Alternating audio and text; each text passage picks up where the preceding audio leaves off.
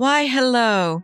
I'm Natalie Zett, and welcome to Flower in the River. Flower in the River is a podcast about a book I wrote of the same name. And that book is about the Eastland disaster that took place in 1915 in Chicago and how that long ago tragedy affected my family for generations. I'll talk about writing and family history and what to do when the supernatural comes into your life when you're innocently doing a family history research project. Come on and let's have some fun with this. Hello, this is Natalie, and welcome to Flower in the River, episode 24. Starting out, I have a couple of news items for you. First of all, good news on the Eastland Disaster Historical Society front. Their collection of priceless records will be going to the Newberry Library in Chicago. I'm going to read from the Newberry Library's press release. Quote, one of the most tragic moments in Chicago history will soon be fully housed in the Newberry Library's expansive collection. The SS Eastland overturned in the Chicago River on July 24, 1915, and took the lives of 844 people who had gathered as part of a Western Electric Company employee outing. The story doesn't end there, however. A wealth of documents remain that depict the aftermath of the tragedy. Everything from coroner's records to American Red Cross archives and employment documents from Western Electric. Until 2019, these items were stored by the Eastland Disaster Historical Society and mostly inaccessible to anyone interested in learning more about the tragedy. The full collection will soon be added to the Newberry stacks and digitized thanks to a grant from the Illinois State Historical Records Advisory Board. End quote. There's more to read, and I will put a link in the show notes.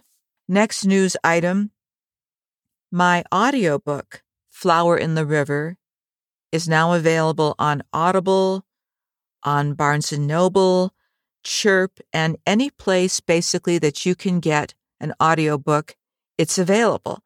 And yes, indeed, I did do the audio narrating, and what an experience that was. I learned so much during that year, and it did take a year to learn how to narrate a book. It's a lot different than doing a podcast. And now it's fun to share my experience with my fellow authors who want to do the same. So I hope you'll take some time to listen to the sample. And if you like what you hear, I hope you will buy it. Thank you in advance for that.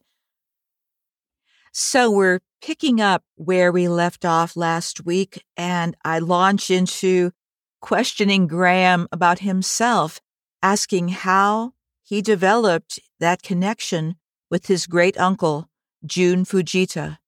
And what about you, Graham? Yeah. How did how did you end up being his person? How did you get the fire? How did you get the how, what happened? I mean, um, I know what um happened to me, but what happened to you?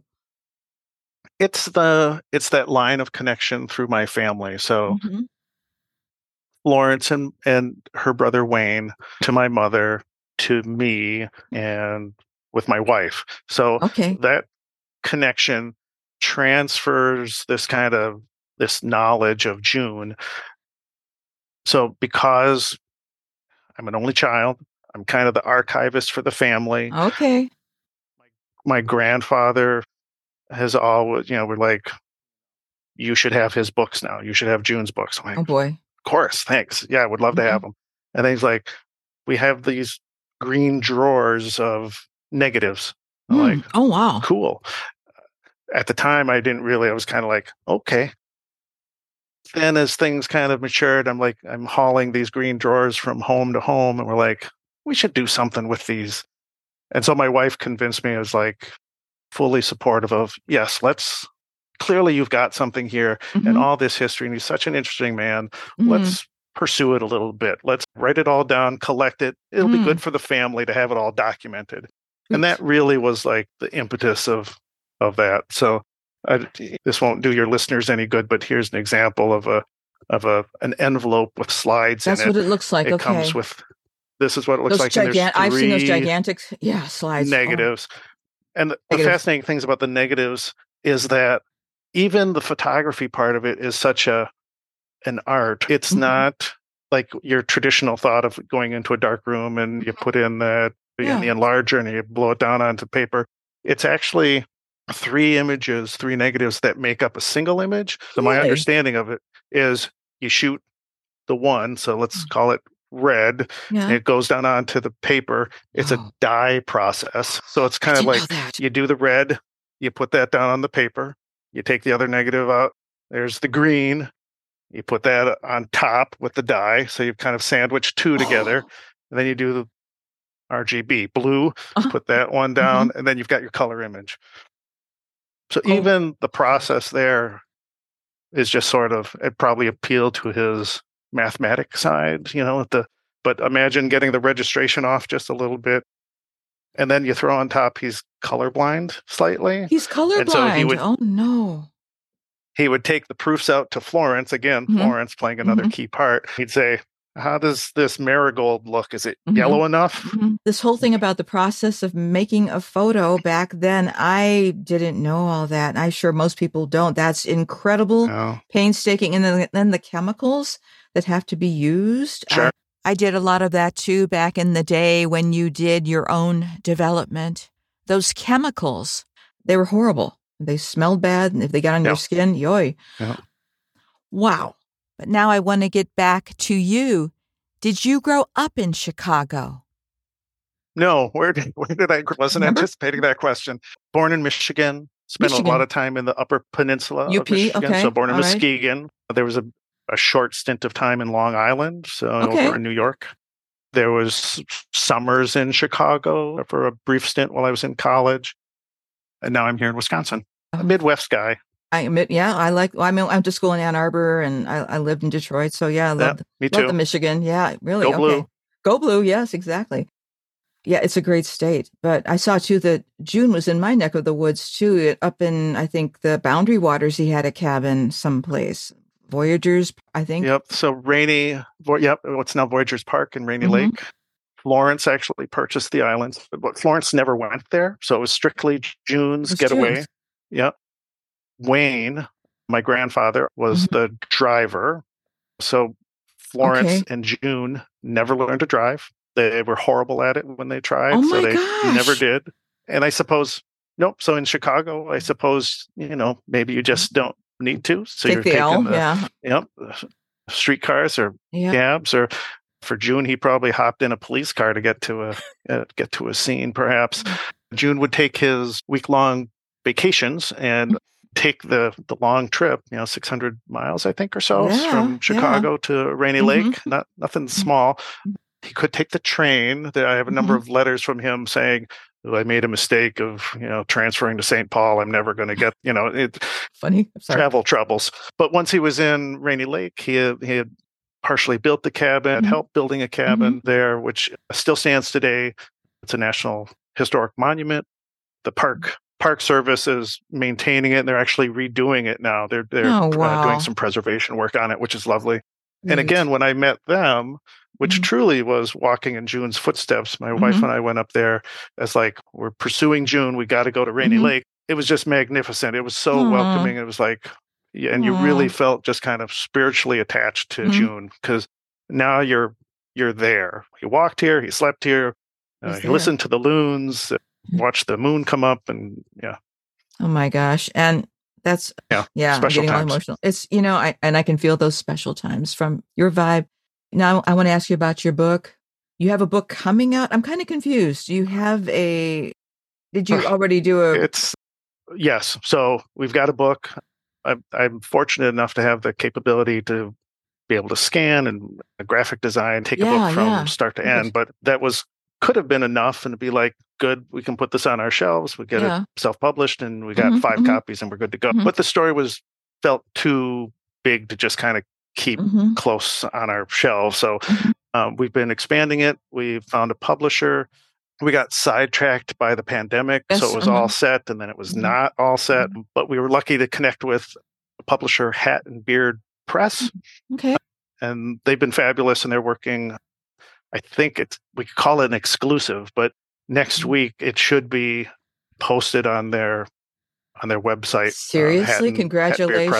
as a yeah. So it's been a long, long road, and things have mm-hmm. changed along the way with mm-hmm. our, our our vision. But we've been it's been a really happy partnership, and we're just looking forward to having something tangible for people yes. who have been waiting, who are interested in in reading more about about Jun Fujita because there's more stories, there's more details, and uh, oh wow, gosh, I've been working on this. I, I keep thinking I I think my my, my bio in the back says he's been working 10 years on this. Well, that was 10 years ago. It's probably closer to 15 plus. Oh, don't feel bad. It took me like 25 years to put all this together. So it's just, it's, I mean, I had a few yeah. breaks, but it is, I don't think, yeah. I think a book changes you as much as you might change what you're doing. So yeah, it really, it just, it's, and I don't think anybody knows how painstaking yeah. and it can be wonderful, but it also just creates a lot of tears. Oh, is that it?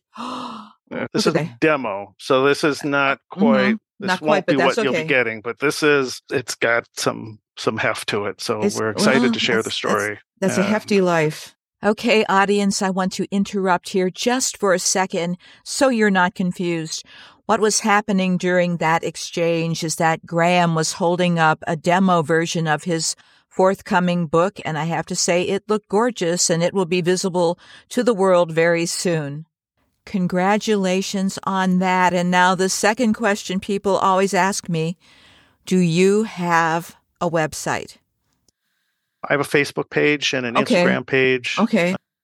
If you, probably the easiest way to find me is Fujita, Fujita behind the camera. I'll tell um, people that is my is kind of the hashtag I've been sharing with people. So okay. the the title of the book I hope, is Fujita mm-hmm. behind the camera. So Can't behind wait. the camera has been been the thing to find. That's so exciting. I'm so happy for you that you are I can't think of a better caretaker for that legacy than you. I can just tell the the love, the knowledge, and you've got the did you did you study graphic design? So so excuse the interruption again, but here is where the Zoom recording went kind of wonky. And what Graham was sharing is that he went to study at Interlochen in Michigan. A year and a half or so mm-hmm. was a, sort of a an exchange program from the UP, and then I loved it so much I stayed okay. for my senior year. Fantastic. Uh, desktop publishing was kind of like the thing, mm-hmm. so everyone had like your Mac Mac Classic, and so mm-hmm. After school, after studying English, great, I've got English. What do I do now? I started a newspaper with my parents, so kind of an advertising oh newspaper oh hybrid. And so when things needed fixing, I picked up on fixing computers and stuff. So currently I support technically creative people and and it's that I've got my own co- community like Jun did of like technical creative fun people. Whoa, so, well, tell us about Macintosh that. You, people. Do you want to share about that? Are you you cool with sharing about that?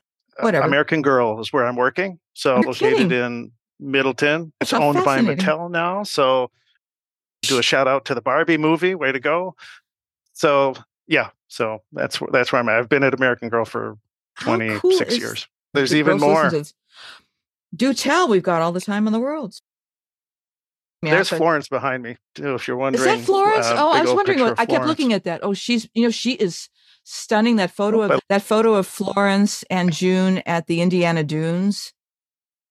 That one where they're under a tree. Oh my gosh! Yes. I mean that thing oh, that is just it just takes your breath away. They are beautiful together. Yeah. And uh, you know, they are. They're just such a happy couple, and they really just clearly they had a special relationship, and they were just meant to be with each other. Oh yeah. my! And yeah. look at look at the family. Now, Graham, I wanted to ask you: Is there anything that I haven't asked you that you'd like to talk about? I mean, I try to do my homework and be Jun aware, but what would you like to tell the audience about your great uncle. He's he's yours. He's your family. What what do you want us to know that or leave with or think about as we draw to a close here? Uh, I think for me it's always been like what is it about a person that attracts you to them. And for Jun, it's just all sorts of different facets. So he's such a full lived life. You know, he was classy. He was just such an interesting guy. He he went to the symphony, the Chicago mm-hmm. Opera, the Chicago mm-hmm. Symphony with a red lined cape. Who yeah. is that? That's and so guy. he's just kind of like, if you're going to do it, just do it right. Live life to the fullest. Try things out, but take time to kind of connect with yourself. Like he created mm. a a gazing pool at his at his house at the Indiana Dunes, and it was just lovely. But if you mm. wanted to mm. put your feet in there when the kids came to visit, yeah, you do that too. It's oh not sacred. Go ahead, put your feet in there. So my my advice is to just kind of use Jun as a model and just live life, try things, and if we're lucky, we'll we'll have sort of a, a bit of impact like Jun did. This is beautiful, and thank you on behalf of somebody who who knows what it is to take care of somebody else's legacy. It's a heavy, heavy burden in many ways because I always want to do it right, and I think, well, what would they think? but you're doing it mm. magnificently mm. and you're strengthening me too and encouraging me to go on too because i think these odd journeys where we connect to our ancestors in a way where we really in a sense hear them and we're affected by them. And you know, our dna doesn't have to be dna actually. It's just the love that was there between florence and jun. You have that. And it gives us i don't know it's almost a calling in a way. And you gave your life right. force. Yeah you gave your life force to and as have i to take care of this. And so i appreciate yep. you and respect you and i'm so glad to know you and i i can't wait for, i can't wait for the yeah. audience to get dig deeper into this man so yeah. I will. I will. Well, you should know that you're all you're carrying all of your ancestry with you, right? Mm-hmm. Carrying all their memories. Mm-hmm. So you're mm-hmm. doing honor by thinking about them, writing about them, mm-hmm. and carrying their memories forward. So it's this mm-hmm. line that's coming back and forth, back and forth time. So you're doing this, you're you're doing it for the past, you're doing it for the future. Exactly. we're doing exactly. it for the now, right now. So kudos to you. Kudos to you, sir. And thank you again so much. So before we go, I wanted to say that we explored some really exciting topics and subjects and I want to give you a little bit more info, especially for our international audience. First up, if you recall, Graham mentioned the Upper Peninsula or the UP of Michigan. It's that very magical part of Michigan, which is located just above the mitten. You have to look at a map and you'll know what we're talking about here. The UP is surrounded by three of the Great Lakes and it really is a nature lover's dream. And speaking of Michigan, Graham also mentioned that he attended school briefly at Interlochen, which is nestled near Traverse City. Now, Interlochen Arts Camp was created in 1928, and then in 1962, they created the Interlochen Arts Academy, which is a year round arts boarding school as an aside, we also have a creative arts school here in the Twin Cities, Minneapolis, St. Paul, and it is called Perpich Center for the Arts, and other states have these types of schools as well. And finally, I'm sure your ears pricked up when you heard that Graham has been working for a number of years for the American Girl Company. These 18 inch dolls of personality have been teaching history and culture since 1986. So these dolls are really important because they reflect the culture, the multiple cultures in this country. And in that sense, the dolls have become more than toys. They're ambassadors and they also connect the past with the present, which is kind of a theme of this podcast when you think about it. And it's certainly a theme for the work that Graham is doing.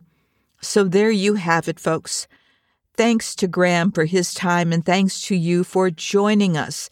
Next week, I plan to get back into the book. Until then, take it easy. Hey, that's it for this episode, and thanks for coming along for the ride. Please subscribe or follow so you can keep up with all the episodes. For more information, please go to my website. That's www.flowerintheriver.com, and I'll have that and more information in the show notes. I hope you consider buying my book because I owe people money, and I'm just kidding about that. But the one thing I'm not kidding about is that this podcast and my book are dedicated to the memory of the 844 who died on the Eastland. Goodbye for now.